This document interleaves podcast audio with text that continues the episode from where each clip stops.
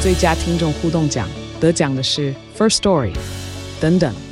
还有一位是 First Story 和 Discord 共同得奖。First Story 最新推出的 Discord 整合功能，是为听众管理新标杆，将拥有会员资格的听众自动加入 Discord 群组。这不仅减少创作者的负担，也为听众带来丰富的互动体验，获得全台 Podcaster 一致肯定。体验这个惊人的功能，立刻点击叙述栏连接，让你与听众互动更上层楼。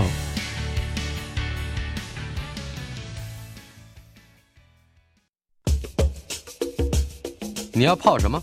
要泡茶、泡咖啡，可不要泡沫经济；要泡泡糖、泡泡澡，可不要梦想成泡影；要泡菜、泡饭、泡妞、泡书本，就不要政治人物跟咱们穷泡蘑菇。不管泡什么，张大春和你一起泡新闻。台北 FM 九八点一 News 九八九八新闻台今天进行的单元，我们的老台北。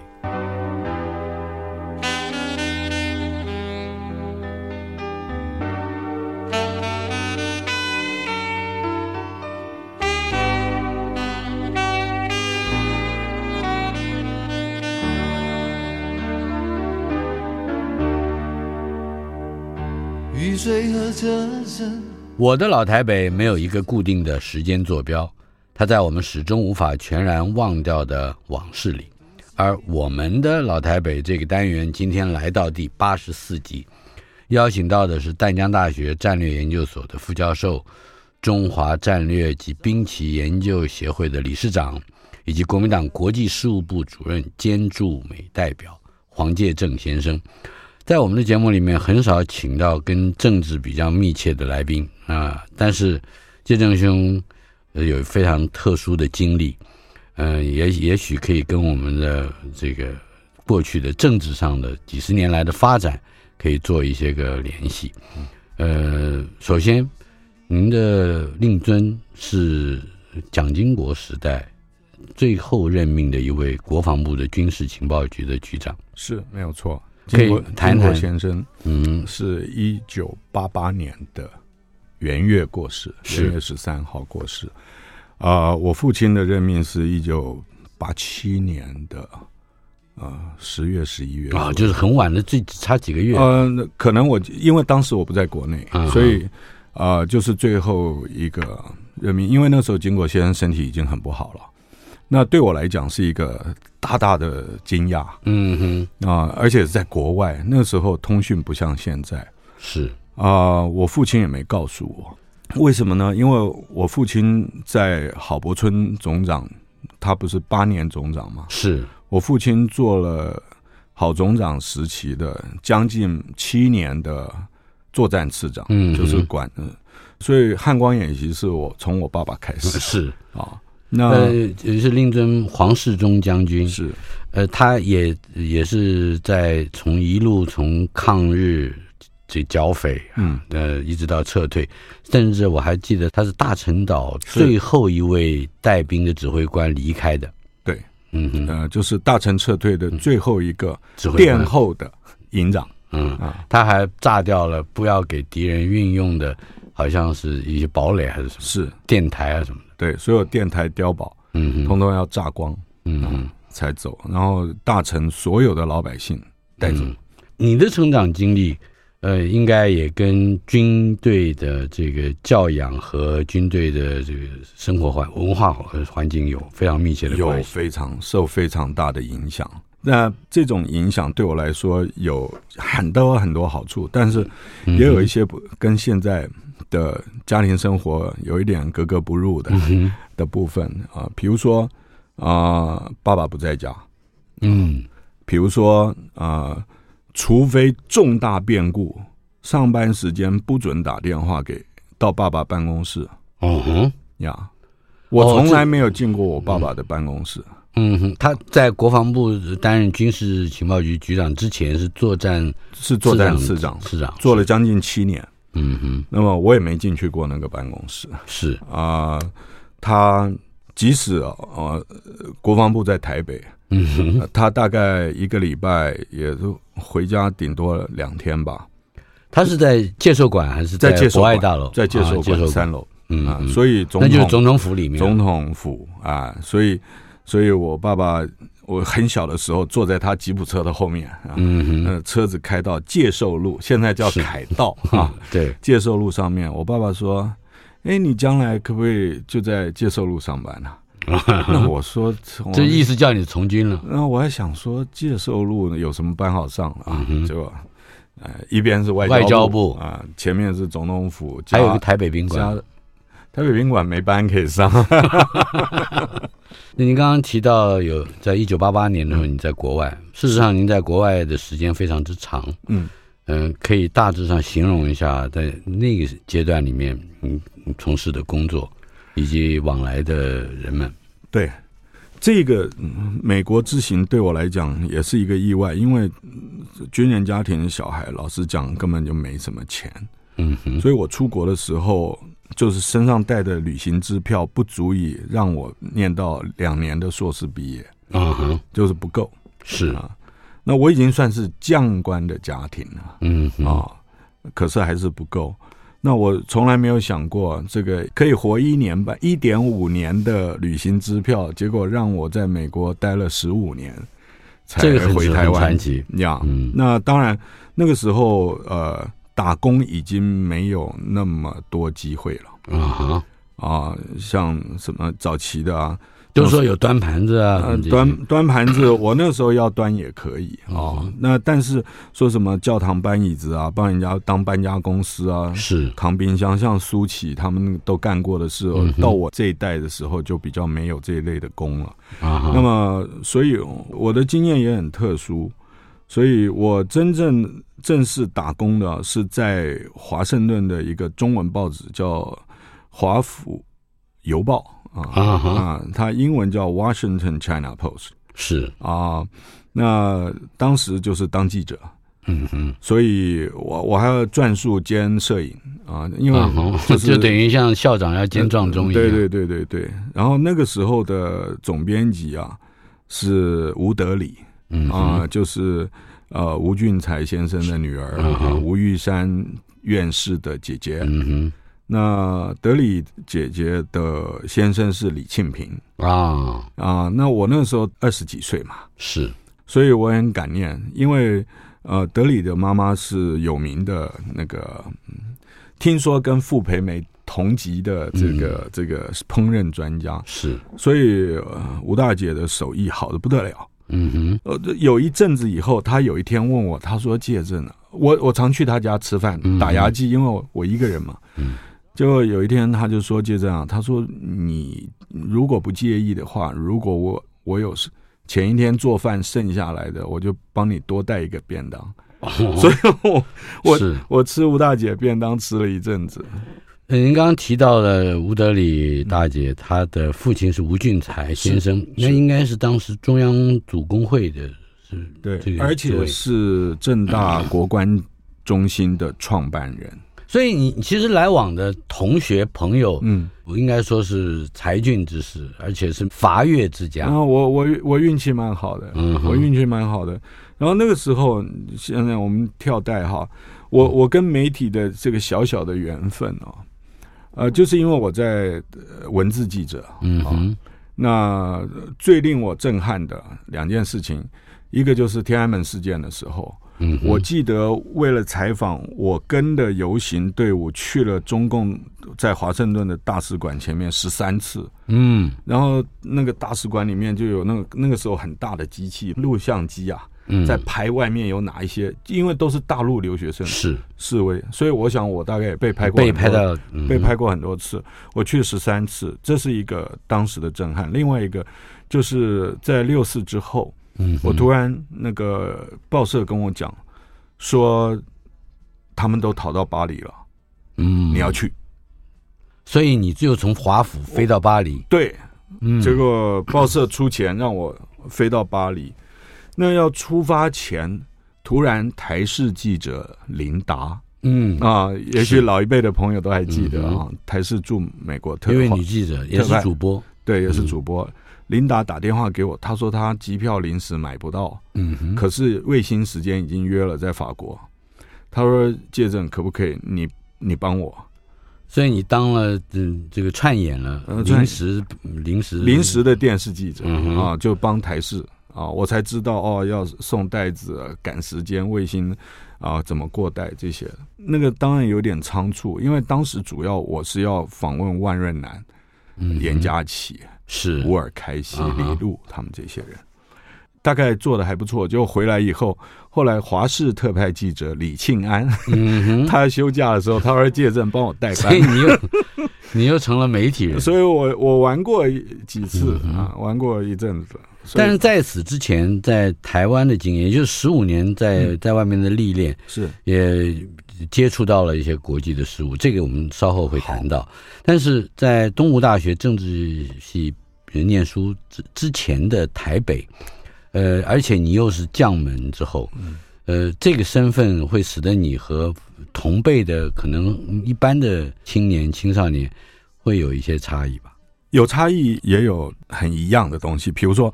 我是住在国防部的眷村，所以嗯没有单一军种的问题，我们都混合的我也是啊，。嗯，而且是在板桥，嗯，那个时候就远东纺织厂那附近，是板桥四川路那边。那呃，眷村嘛，其实我也有村子外的朋友，嗯，那村子里的当然，那个所有该知道的都知道，什么白帽子宪兵车进来抓赌啊，嗯或者是打架、跟别的村子啊哼，，是哦啊你也参与，啊，他们说我太弱小瘦小，所以我是负责作战计划，真打的时候他们去。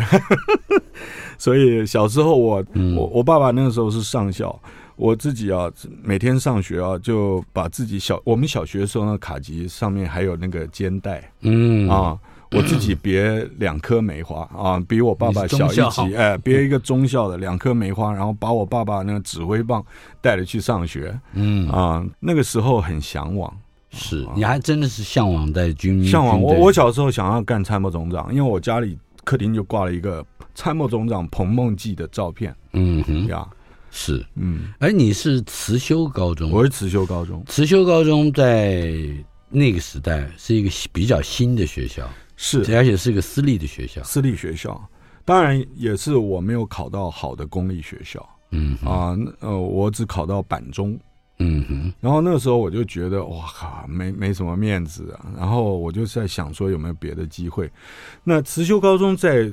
开始创的时候，确实是，他是用陈诚先生的号来成就立的，是陈顾副总统陈诚先生他的字啊，陈慈修是，啊、而且那个时候老夫人还在嗯哼啊、所以我还是学生代表，每年过年的时候啊，要代表学生去给夫人鞠躬。哦，哦、他说，哎，拉拉手，拉拉手，然后给个红包。嗯哼， 那那个时候其实也蛮多俊彦之士的啊、嗯哼比我高一届的啊、有有这个做过呃，现在爱奇艺以前 TVBS 的杨明，然后啊杨明比我高一届啊、另外，武侠明星徐峰的弟弟在是，是在我们班，您刚刚提到的杨明，嗯、杨楚光的杨弟弟楚光，的弟弟，嗯哼，啊，那还有比我高一届的学姐，现在已经过世了，也是女作家韩良露，还哦还来比我，高一届。你看那个，就是我们其实随便看，另外尹家的哈，尹衍尹衍良尹他们衍的弟嗯呃跟我同一辈的，就蛮多的。所以其实我在慈修，我都是非常有阶级意识，所以从嗯外人来看，哦，哎，呃，就说后来我高中的时候，我爸爸升了将军。可是，其实我在这个所谓的那个场面上面来讲，嗯哼。我我家不算是不算就是是这些你刚刚提到的人，家在呃，家他们里的比我父亲显赫的太多了，嗯啊嗯所以我从非常小的时候，十几岁的时候，我就知道哪一些东西是够我可以发言的，哪一些是我玩不动的、玩不起的。啊哈，所以嗯那种在军队里面的服从和阶级，也会在你的呃青少年生活里面刻印出一些个意义来。会，呃，有一次我记得我小学的时候，我爸爸回家，他他有吉普车，然后回家的时候，那个我就冲到门口去，嗯他哼，坐在吉普车里面，然后他说：“你不会帮我开门啊？”嗯哼，然后我就去帮他开门，我我什么都没想。然后他下车的时候跟我讲，他说要做一个好的指挥官，先要会做好的侍从官。嗯哼，啊，那这是我，我这是学到家训。家训啊，在村子里面嗯，或者说生活环境里面，是呃，你身边的同才，他们的家师都是大概都是将军了。呃嗯，没有对将军比较少，大部分都是校官，嗯哼，将军有几家，是那可是小朋友玩在一起比较不会没有去这样算子那的个分别。打篮球怎么会算你那个，嗯对不对？我怎么 会让你？ 但是眷村生活跟很多人呢，像王伟忠他们讲的那嗯些，都都其实都蛮类似的。你的比较不同的是，您的母亲也是我母亲也是军军人人，是我生出来的时候，我爸妈都是现役的陆军军官，嗯哼。那个时候候，女性的陆军军官或者军官非常少啊。非常少，那也是大时代的故事。嗯哼，我母亲啊、家里面是搞长江的船运的，啊哈，啊，我父亲家里头是卖米粮的，嗯在安徽。那我母亲她因为逃难，就是我讲是讲短一点，因为逃难，所以从湖南一直走到广西十万大山，然后进入越南，嗯哼，然后最后被关在富国岛三年。是，所以人生很奇妙。那时候黄杰啦，嗯哼啊，那时候还有一个后来的国防部长，后来国防部长，另外还有一个当时比较年轻的，也算流亡学生的，这后来竟然做到我的老板，就是丁茂时丁大使。嗯啊，，所以是，丁大使是法文也很好。嗯哼，呃，那那个时候我母亲学会了京戏，哦，所以我母亲偶尔会票戏。是对，所以这家庭生活里面也还有一些比较传统文化的浸润。哦，也因为妈妈的那个唱腔，所以呢，进到台北市啊，嗯，我最常去的地方，国军文艺活动中心，没或者错是国光戏院，对那有两个名字，对吧？所以啊，我是我经常跟人家讲，我搞不好是最后一代哈，嗯哼，就是呃只要有京剧就想去去听的是，啊。京戏不是看，嗯，是是听听。哎，不是看戏，是听戏。呃，就整个的成长环境里面来说，台北对你而言还有什么样特殊的，而且不非关于呃眷村啊、军事啦、或国家政治、啊，在台北你还会呃开拓自己的这个青少年生活，有哪一些重要的细节？我家教比较严哈，嗯哼，所以对我来讲啊，基本上台北啊，就是啊，大概两三个地方啊，保公戏院啊，嗯哼啊第一百货吧啊，啊，那国军文艺活动中心呃，泛指西门町。是，大概就是我高中毕业以前会混的。我嗯哼我只知道，我小时候就知道，凡是过了光复桥，啊，就进到高大上的地 区了。然后中华商场的那个三六九啦，是啊吃锅贴。那个我们小时候就是还有还有吃蛇汤。哦，哎，我小时候因为我长疖子是，啊，我我爸逼着我去吃蛇汤，嗯哎哼所以对我们来讲，进到台北市区就是打牙祭的。嗯哼，啊。然后还有很小的时候，呃，因为我爸是军人，所以我看过国庆阅兵的预教。好，十月八号通常是如此。嗯，我们大概还有呃一起看过，如果是在不同的位置 上嗯对。对对对，十月八号是预演，呃预演呃夜夜里头。夜游，对对对对啊，所以小孩子才能进去嗯哼，啊。对，这在这个时代里面，应该会培养出一些比较简单，但是非常明确，甚至是可以说半辈子、一辈子都不会改变的世界观。嗯，呃，而后应该跟你现在所从事的很多工作，包括战略的研究，包括国际关系，以及你在呃国民党担任这个这个驻美的办事处的主任，这些工作应该在你的很年轻的时候，你某一些不能够颠扑不破的信念，似乎都已经养成了。对，除了台北以外哈，嗯因为我爸爸是陆军，所以他待过澎湖，待过三芝，待过、呃嘉义啊，嗯是大林啊、呃待过反正高就是雄不在凤山家哎，就不在家。那暑假的时候，他会他说你在那边鬼混什么？你到部队来。所以我在军队里也生活过，哦就住招待所嘛，是，啊，就是弄一张床。呃，到我父亲担任呃陆军军官学校教育长的时候，嗯哼。啊，暑假他也叫我去，那那你在那儿做什么？你也要出操吗？我不出操，他就在他卧室里面架一个行军床，反正我就睡他晚上就睡他卧室，白天的话他规定我到图书馆去看书，嗯哼，然后还会找那个当兵的狱官是，去盯我看看我有没有在念书嗯哼，啊。我游泳是在官校学的，所以你并不能单纯的被视为是将门的权贵啊，因为嗯看起来不你、你还挺辛苦的。啊、真的，我一般印象中的纨绔子弟我通通都没有。第一个嗯我家没那个钱，第二个我没机会，嗯哼，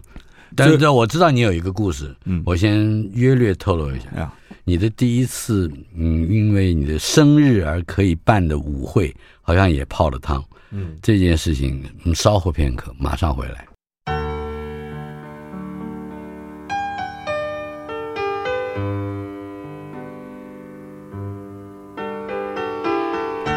我们的老台北，今天访问的对象是黄介正先生。呃，黄介正先生是国民党的智库的一个负责人，他的父亲也就是老爷子，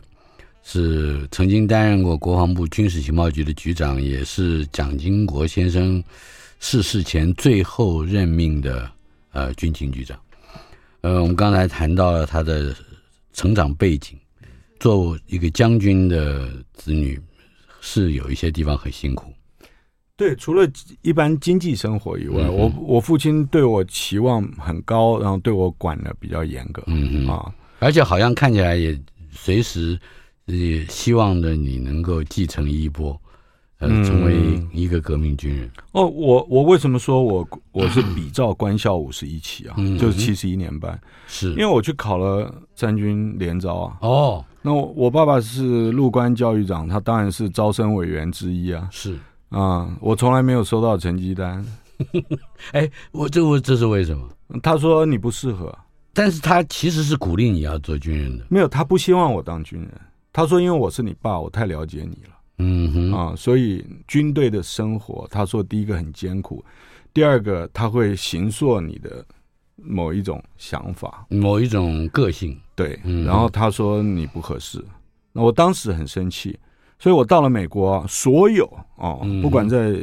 我念了两个大学，一个硕士，一个博士，是，所有有关军事的课我都修，嗯嗯哼，嗯，你也也这也算是你的叛逆。叛逆，而且我的博士论文写的是人民解放军，哦，啊、我还是就是叛逆，呃，但是在一九七八年进入东吴嗯东吴大政治学系政治系之后，呃，你的我刚本来要提到的，嗯你的一一场舞会报销了。对，因为我们都是九月开学嘛，我生日是十二月，是，十二月中旬。十二月中旬。那进大学是解禁啊，我们那个时候、嗯头发是终于知道自己头发可以留多长了、你原先从小一直留的都是平头，都是平头。啊我从小没留过头发，嗯是，所以一进大学那种解放的那种感觉，以所以我一直到大三我都是非常长的头发，中分嗯哼啊。那就想办啪办舞会，啊然后也筹备很久了啊，是都弄好了，结果就舞会的那一天，嗯哼那一天早上课堂，呃，好像早八课出来是就听到广播说，美国卡特总统宣布跟中华民国在隔年的一月一号正式断交断交，也就是说，你的你的第一场舞会，那那当就当没天了呃就办办不了了。就这马上总统宣布三项紧急措施，啊嗯，然后还可以看到那个街上有吉普车拖的炮，就嗯是比较四分之三吉普车是拖的小的战防炮，应该是去松山机场。嗯就是那时候我们感觉是不是怕有人要跑啊嗯，就是去堵在那儿。是，那时那时候十几岁啊，但是也很愤怒啊。但是父亲呢，令真在当时你还记得这那段期间有什么样的反应吗？我父亲不在家、啊，哦，他在陆军官校，嗯哼，在陆军官校。是，那所以他也不在家。那我是住校，嗯哼，所以我住在外双溪。是然后我们最喜欢的就是那个。呃，中影拍片的时候需要那个临临时演时被员杀死的人，，所以你去演过我没有演过，我我没有演过啊、嗯哼但是但是很好玩。那因为舞会取消，对我也是一个震撼。所以隔了十几天以后，十二月二十八号，嗯哼，美国的副国务卿 Warren Christopher 克里斯克里斯多多夫夫，代表美国政府跟我们做最后一个礼拜的断交前的谈判，我就参加了那个丢番茄、带丢棍鸡子蛋啊、丢鸡蛋的那个队伍，啊嗯嗯而且我把我班上一缸子人拉过去，我是负责圆山饭店门口上坡路段啊就就是要打，啊 就打啊。结果一直到后来加入外交工作，才知道我扎的都是我国的礼宾车。不过正好谈到这件事情，呃，我就想问了，你在华府工作，呃，先介绍一下这个工作，同时它会唤起你，呃，如何对待美国的，呃，或者说如何处理美国事务的某些视野或者是角度吗？啊、我跟一般在国内考外交领事人员啊、然后受训第几期第几期的那个不一样，因为我在国外念博士，啊、当时我有两个选择，一个就是因为我拿到一两个大学的这个助理教授的 offer，哦，另外一个就就是申请进入代表处，嗯哼，因为代表处我拿的薪水比担任那个美国的助理教授要高。是，然后我我写完博士论文的时候，已经那个捉襟见肘，真的。而且我那时候做爸爸了，哦我有小孩了，是所以我憋的最后一年赶论文的时候，我把工作辞掉，是，就是等于没收入的情况之下，逼自己把它把学位念到。所以我论文写完还没有口试的时候，我就想不行了，不行了，要出去上班。是那我就有幸有这个机会啊、就是在直接在美国，嗯，陈锡凡副代表。啊，这个用毛笔出中英文考题，然后这然后就进入了驻美代表处，，对我在美国考试，当时我们有两个人一起一起考进去。嗯那我是驻美代表处第六个之一是啊、第一个叫李正大好为，嗯啊哦，正好谈一谈咨议啊，对咨是言字旁，咨询的咨，议是议论的议，对我也不知道之一是什么。那第一个之一叫做李大为，嗯哼，然后比他晚三分钟的进去报道的第二个之一叫沈履勋，哦，刚刚过世。是啊。然后第三个是张大同，第四个是赵介生，然后第五个是一个现在还在工作的一位女的懂法律的专家，嗯哼我是第六个。是之意啊，依照那个沈大使的说法，我们叫做四等秘书，因为外交部没有四等秘 书，为什么呢？他这种是自我嘲虐，因为之意没有呃津贴，嗯哼没有穿装费，没有子女教育补助费，没有房租津贴，是，都没有。那就是那你的领工固作定呢？工作一样，一模一样。嗯所以我的工作我是在政治组，这也是定位了我对很多外交事务的看法。嗯哼，因为政治组基本上是非常严肃，哦、隔壁的国会组是笑声啊不断。嗯啊哈，因为国会就是一百个参议员加上四百三十五个众议员，五百三十五个 office，嗯哼，你随便找，每一个 office 再加上二十个助理，你要约吃饭，要打高尔夫球，就热闹得很嗯、这这节目太多了。那我负责的工作呢，就是国务院、国防部，啊国防部比较少，因为我们有武官，还有就是国安会、白宫。是，那个美国对台湾的颐指气使，所有嘴脸我都看过。嗯哼，我后来才发觉，我有一个特异功能，嗯，就是因为我比较年轻，所以我我那个情绪啊会写在脸上，刚好帮了长官的忙，怎么说？因为他也很怒，嗯哼，可是他但不能够他不不能有脸色，，对他不能摆脸色，所以就变成美国人会看你的脸色啊、，会我看会到，摆出脸色来给美国人看。嗯呀哼，有的时候是我是把拳头握住放在桌子底下，嗯哼，然后眼睛一直瞪着对方是，啊、有的时候是是把那个眼镜拿下来。然嗯后就美国人讲话的时候，我就一直模揉糊了哎，揉鼻子啊，什么意思就是说我没有要听你讲，嗯呃，这些这些肢体语言也都对代表了某一些台湾对在外交困境上面，非常困难。嗯哼，然后我们的大使啊、真的都很能忍，嗯哼，因为美国有时候吃饭是一回事啊，嗯哼，正式表达美国政府立场的时候，那几乎他就是以上国的姿态对来以上处理国以上对下的姿态，所以我并不反美，但是我知道他们怎么玩。嗯哼，在美国待了十五年，是那么之后，呃，我想我直接的跳到二零零三，嗯哼，呃，当时嗯你担任了公职，第一份公职就是这个陆委会，嗯是谈一谈这份工作。啊、我自己也是一个意外，嗯哼，是在一个酒厂啊，日本驻台的这个交流协会的秘书长要任满归国嗯啊，就请客啊，我我刚好也在那边，就是欢送的酒会啊，这在兄弟饭店，然后陈明通也在，是他后来跟你同事了，对，后来我变成他同事。那陈明通，因为他我们都是学者出身嘛，陈明通那时候已经是副主委了，他就跟我讲，他说：“嘿，Alex，你有机会愿不愿意进政府服务？”我说：“怎么可能？”我说：“现在民进党执政，嗯陈水扁，嗯，他说如果民进党不介意，我说民进党不介意，我就不介意啊、我就这样讲。嗯哼，然后我也没怎么，因为大家都喝了酒，随便扯一扯，就没有想到不到两天吧，还是隔一天，我在办公室接到一个电话，他说：“嘿，Alex，你在不在办公室？”我说：“我在。”他说：“我在你楼下咖啡馆，你下来一下。嗯，”然后我下楼以后，他跟我讲，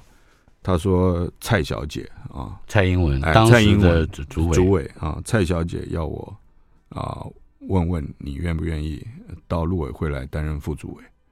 啊，Big Shock。嗯哼，你当时的反应或者是你的这个考虑是什么呢？我第我一当个念头还记得第一个念头，头，我跟他说你要给我七十二小时嗯啊，我不会马上答复。然后我自己隔了一天多，我就跟我爸讲我要回龙潭乡下，回他家吃晚饭。嗯哼，然后我先回到家，我在电脑里写了三十七个问题问我自己。我告诉我自己，如果三十七题中间有一半以上是 yes 嗯，你我就就要去打，嗯啊，然后我就题目写完了，还没有作答，我下楼吃饭。嗯，然后吃完饭以后，我就上去作答。作答完了以后，我用印表机印出来，然后下楼跟我爸讲说，可不可以在饭厅讲几句话？我爸说什么事？他我在龙潭的哪个单位呢？他就是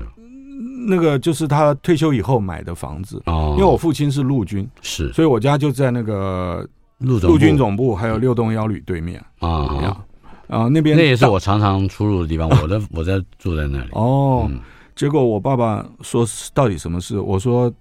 我有机会到陆委会担任副主委。我说我列了三十七个问题，我刚刚作答完毕，我准备跟他解释为什么我会回答嗯这样。我爸爸看都没看，他说你想好了才跟我讲的，嗯你哼，去吧。然后然后就我就想我要去了。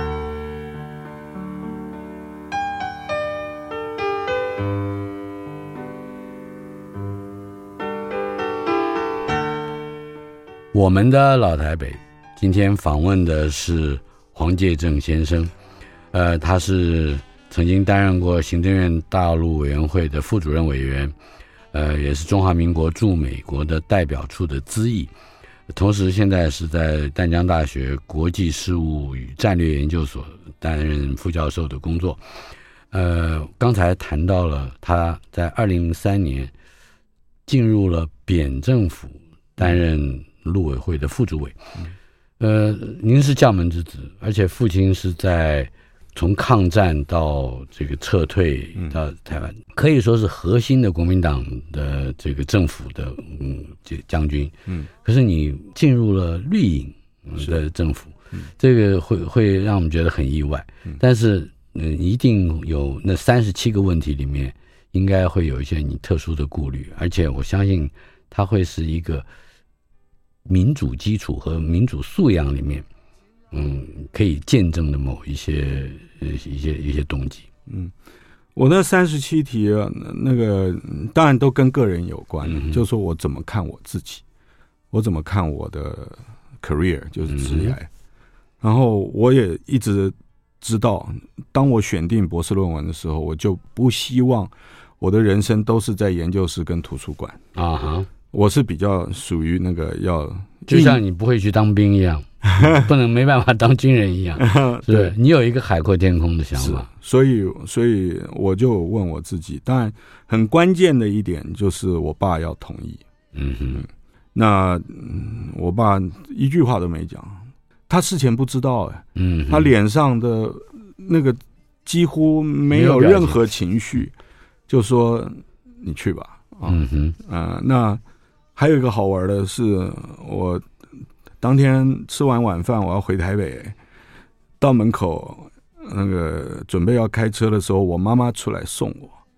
然后我就跟我妈抱了一下，亲她一下，我说妈，我说我我我要进政府啊，以后会更忙了。嗯哼，我妈说，哎，我就知道你想你赢赢你爸爸，嗯，赢，哎、赢你爸爸就。是啊赢过，赢过父亲啊、嗯所以你接受这个职务。我觉得我妈也有一点了解我。其实我并不是那么想要当官，嗯哼，可是我这个有一个小故事，我不知道适不适合讲。嗯哼，因为当我在美国知道我父亲等于是上将候选的，嗯哼，因为作战次长做这么久，是老早就该发布新职了，而作战次长出去几乎就是上将候选。嗯哼所以我一直在想，我爸应该是军防部上将司令。嗯哼，我一直觉得他的下一步，我比他还急。我爸，我老爸从来不跟我谈公事。结果我在美国一看到，哎，我老爸去军情局，我当场就想，妈累了，嗯因为军情局就是中将缺，是，嗯，而且比作战次长还低一阶。嗯哦我想说，怎么会这样子？嗯，没有功劳也有苦劳，是吧？嗯而且我爸哼，你，是有一点不服气，我不服嗯啊。那不服我就打了一个岳阳电话，那个时候很贵的，嗯哼，但我打一个岳阳电话回家，我爸爸说什么事情啊？嗯哼， 不是有重大的事情才打电话吗？嗯哼，我说爸，我我就知道我不能再讲什么东西了嗯，那么解释一大堆。我就说爸，我告诉你一句话，我就挂电话。我说现在不是比老子的时候，要是比儿子的时候，哎呦，嗯，这凶悍， 我就凶悍挂，电话了嗯哼，啊、因为我觉得这个最能够安慰他，嗯哼，就说你儿子比你屌， 是老爸的光荣啊。那我这个东西就变成我一个动力，嗯哼，因为我因为我结识的朋友圈蛮广的，是，那所以对我来讲，好像有那么一丝丝，就是说今天我做到政务官了，嗯哼，我也算报一箭之仇了嗯哼。啊，倒并没有想到那么多党。我我正好要想到的这个问题，就是在嗯一个原本的整体而言，嗯也就是大的思维面向上而言，跟你有极大落差的这么样一个政府里面去担任一个有非常敏感的职务，嗯，呃，你其实也并没有待得太久，而且而且还真正面临到重大的冲突。那这个在你的三十七个问题里头，其实预想过了吗？呃，当然中间有些挑战，嗯比如说我我是摆明了，就是绝对不可能离开国民党，嗯加入民进党。是，绝无可能啊啊、第二个主要原因是当时的结构是四个政务官，一个主委，三个副主委。是，那我还没有去以前的两个副主委，陈一明个通陈明通，还有刘德勋。刘德勋是国民党啊，嗯，我进去的话就变成四个政务官中间有两个国民党。是，因为阿扁政府第一任期的时候，留用了很多，嗯哼，呃，就是国民党是的人，包但括唐飞啊，什么的对对对，所以那个时候我并没有那么在意，就是说哦，我去了啊，就是什么叛党啊这些，嗯我我我比较没有那么在意。第二个，我知道我可以扮演的角色，因为我接的功能嗯哼，是林中兵的业务，啊哈，包括接见外宾啊，这个主管的业务，嗯哼，更多的是国际事务上，尤其是外语嗯哼啊，，就是对外。所以我的功能性呢、比政治性要强很多。啊，第三个就是我绝对不参加任何政党活动，嗯跟竞选嗯活动好了，这就出来了问题了，是吧？啊、因为有些人认为政务官的头衔是老板给的，嗯哼，所以老板要选举的时候大家一起上。对我来讲，我完全不不接受这个概念嗯啊、或者说接受一半，因为我认为涉及国安的部门不要掺和选举，哼，嗯哼，也就是说，外交、国防、两岸情报的首长，你跑去搞选举啊，不不符合国家利益，嗯哼。尤其是两岸那么敏感可。是，在当时二零零三你就职之后没有多久，就碰到了二零零四这个大选。呃，就碰到总统大选，嗯哼，所以我那个每一次呃问我可不可以去哪里，可以去哪里，我我都拉肚子， 所以所以我泻肚子泻了半年多，嗯，借由泻肚子不去，蔡英文没有问你说你为什么肚子那么不好？呃，他后来忍不住了，他找我去，然后我就跟他讲了我的理念，我认为 campaign team 跟 national security team 是两挂人，嗯哼，我觉得他没有接受我的讲法，也也皱着眉头，不高兴，皱着眉头。但是听我讲完以后，安静了几秒钟，因为我就我已经讲完了不，吭声了。嗯，啊嗯然后大概几秒钟以后，他就抬头看看我，他说：“好吧，那你就看家好了，选举的事我跟陈明通去弄。”嗯哼，那么我出他办公室的时候，觉得哇，I'm free，嗯哼，就是说，因为我我我的原则我坚持了，拉肚子也好了。那肚子马上好了。在呃我们回头去看成长的阶段，嗯，或者是包括读书的阶段，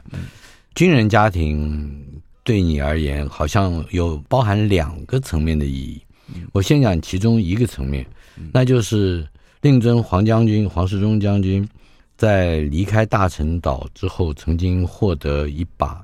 剑，是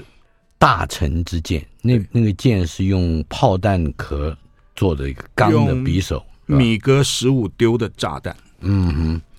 那个剑对你而言，后来不管是从事任何方面正式性的工作，或者是教育的工作，你如果想起来，会是具备什么样的意义？第一个他让我理直气壮的跟我学生讲，国军誓死捍卫台湾，嗯哼，国军是用脚爱台湾。我爸是步兵，嗯哼，他大概台湾很多我们人都不会去的地方，他们每一天啊，我曾经小小写过一个专栏在《联合报》，嗯哼，我说我最怕开车带我爸出去逛啊。那个为什么车子每开一个地方，他说：“你看啊，右边山上啊，以前有个炮阵地，后来那个雷达站在左上方。嗯哼，我说：“爸，你已经退休那么久了，你你还在搞这个？”所以我，我是以作为一个小孩子的心情啊，作为一个儿子心情，我会发觉，只有当别人说军人是米虫，或者说被扭曲的时候，我会完全没办法接受。嗯哼，而且我是一个从来不开口骂国军、骂国防部的学者，嗯哼，我只有建议，但是我绝对不谩骂。嗯哼，这也是我觉得目前我可以跟比较深蓝的族群这些长辈大叔们嗯哼，啊可以聊天的大爷们，我我们有共同对话基础，嗯哼，然后我比较有机会去用另外一种方式去说服他们，为什么现在不管你高不高兴，为了子孙你要投谁？嗯哼，嗯可是如果说在考虑到各种现实，包括国际形势的现实，你觉得现在最难沟通跟最难去掌握的，呃，某一些价值冲突，尤其是跟台湾前途有关的，那么这一点，嗯，你觉得是是哪一个嗯环节？如果就全民来讲的嗯话，哼，我觉得台湾同胞、呃太浪漫。嗯哼，太封闭。当然了，我不能认为啊，因为我留学啊，因为我有出国，我有看过世界，因为我在国外住了十五年，所以我我的见识跟你们不一样。我不是从大看小，从高看低，而是我深切的了解到，我们没有那个媒介，或者是说没有那个机会，包括呃大众传播，嗯哼，让我们的民众去认知到台湾以外的地方。所以我们有很多，我经常讲，我说我们花了百分之九十几的力量在看 ADIZ 里面发生什么事，嗯哼，而不知道原来 ADIZ 外面发生的所有事都会影响我们的前途。就建立起一个比较全面或者说比较有深度的世界观。嗯你认为台湾现在最迫切的，在不管是教育或者是公共传播上，呃，应该做到的是什么？我觉得应该，当然啊做老师的，我根本问题啊，是我认为要给他们工具。嗯，啊，我我当时这个担任韩国瑜竞选那个国政顾问团的国防的时候，呃，中间政见有一条，就是八八年之内让三军官校跟陆军士官学校嗯哼，的全英语课程啊开出来，嗯哼，给他们工具，让他们自己去看外面的世界，这是讲的比较大的。那我觉得现在可以做的就是很难呐、就是政治人物啊，尤其是政府，嗯哼，要少一点政治操作，多一点让我们可以看到外面的世界。即使没看到，你透过你所认知的，你要告诉民众，不能愚民。最后一个问题，如果说老台北有值得怀念的内容，不管是生活，或者是文化，或者是某一些教养，你认为老台北这个概念对你而言最值得传递给下一代的是哪一些东西？这一题太难了，但是我觉得是“忠孝”两个字。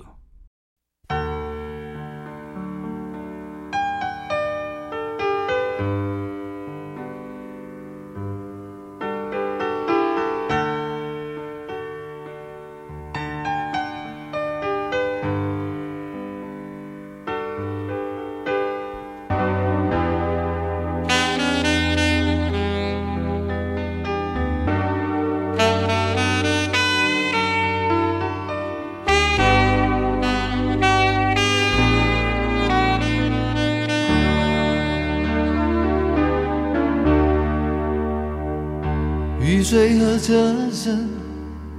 拥挤在窗口，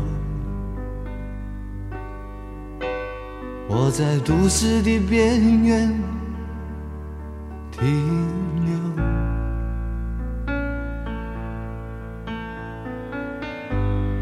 少年的往事在回忆中消失。三十岁，我的职业是自由。勤劳的人啊，无聊的人啊，还有陌生的我，在街头游走。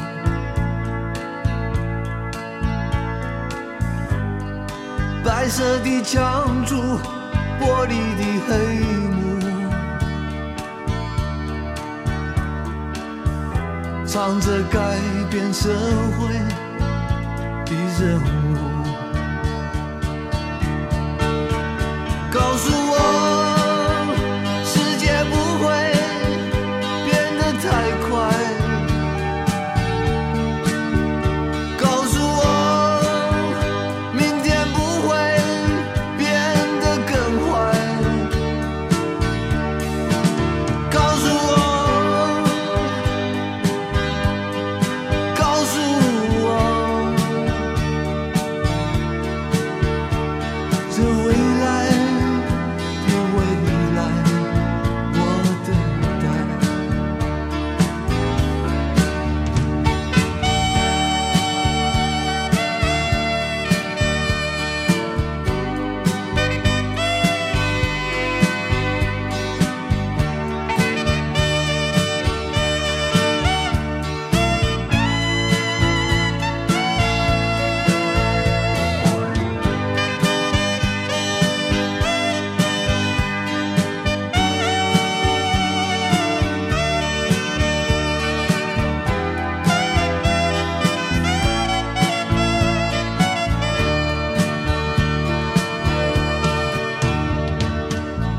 是谁在指挥路上的追逐？由谁来裁判游戏的胜负？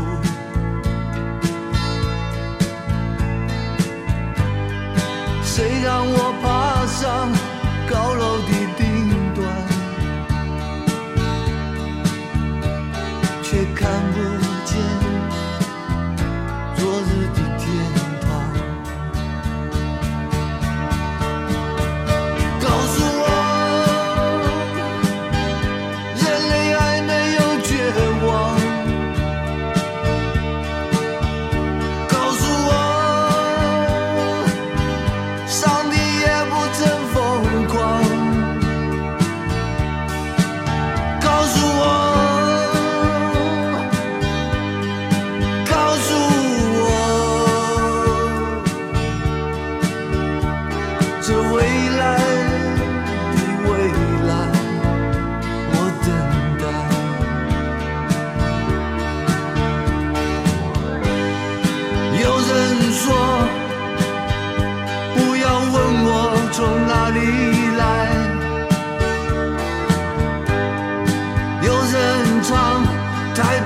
是我